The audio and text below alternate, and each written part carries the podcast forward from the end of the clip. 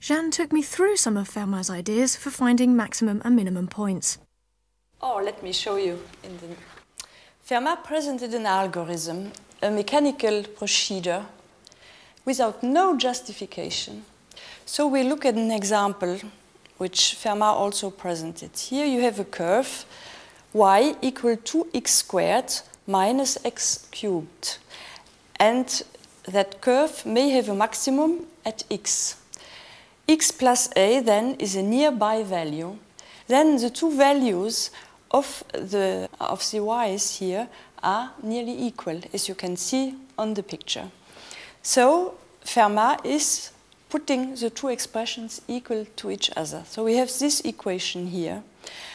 Then Fermat is doing some manipulation, and at some point he is neglecting all the terms in A, because A is infinitely small.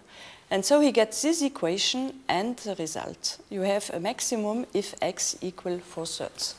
So could Fermat also find tangents? Oh, I will show you again an example. Fermat considers a parabola, which is here, with an axis horizontal and he wants to construct a tangent to the parabola at point B, which is here. In the Euclidean way of constructing straight lines, you need a second point. So Fermat is trying to find the intersection E with the horizontal axis. So he has to find the length EC. Now what does he do? He considers a second point F on the tangent which is very close to B and which is also very close to the parabola here. The distance between the tangent and the parabola is very small. So again, uh, Fermat can adequate the two values for y.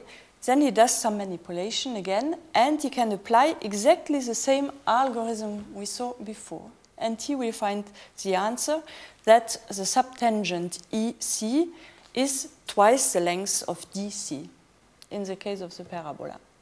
So he knew how to find tangents? Yes, but he also developed the remarkable method of calculating the area under the curve y equal x to the n.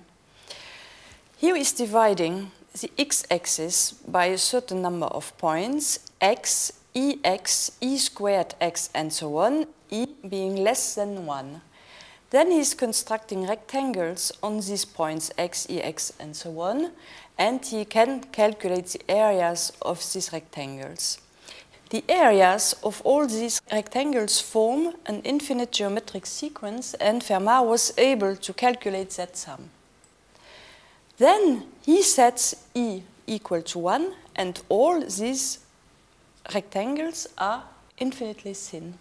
And the sum of these infinitely thin rectangles is then equal to x to the n plus 1 over n plus 1.